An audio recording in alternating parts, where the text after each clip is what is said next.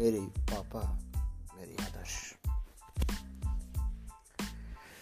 मेरा नाम शंभु प्रसाद टंडायत मेरे पिता श्री गिरिराज प्रसाद शर्मा। पता है, ये जो नाम मुझे मिला है ना,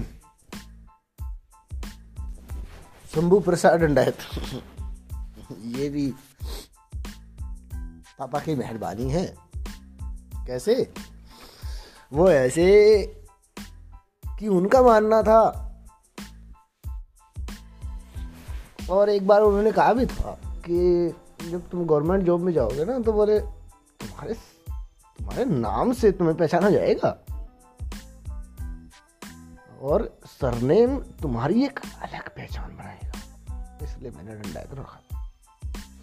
शायद आपको पता नहीं होगा मेरे पूरे कुटुंब में मेरे अलावा किसी और के नाम में डंडायत नहीं है। खैर, ये एक अलग विषय है। नमस्कार, प्यारे श्रोताओं, प्यारे मित्रों, मैं एस पी डंडायत। आज आपसे मुखातिब होने आया हूँ मेरे पापा के बारे में। हाँ ठीक है, आपके लिए हमारे, मेरे पापा इतने महत्वपूर्ण नहीं होंगे, लेकिन उनकी जो बातें हैं, वो पूरे समाज, पूरी शिक्षक जाति के लिए महत्वपूर्ण है। मेरे पापा ने मुझसे कभी लाड ही नहीं किया, कभी नहीं किया। क्यों नहीं किया?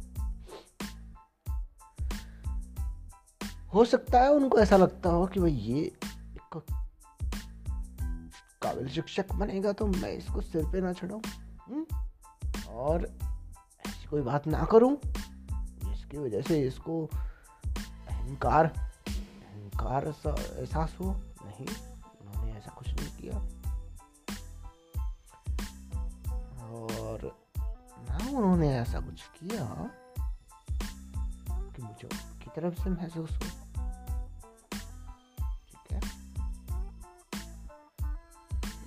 ये है कि अगर आप पूछना चाहो कि क्या बताना चाहते हो आप अपने पापा के बारे में? मेरे पापा है ना।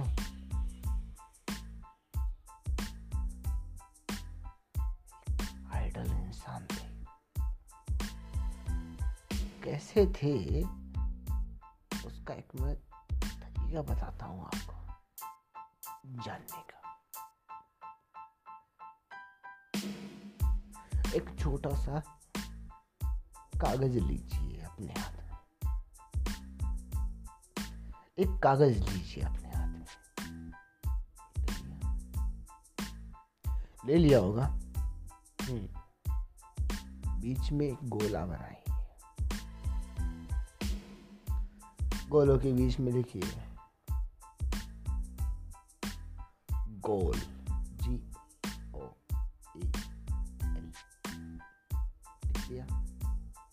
और लिख दिया। अब साइड से एक एरो का निशान निकालिए जो आपका गोल है। बना दिया। एरो का निशान लगा करके बना भी दिया होगा कि क्या आपका गोल है। इसके साइड में एरो लगा करके लगाइए कि मुझे, मैं कहाँ कहाँ जाना चाहता था।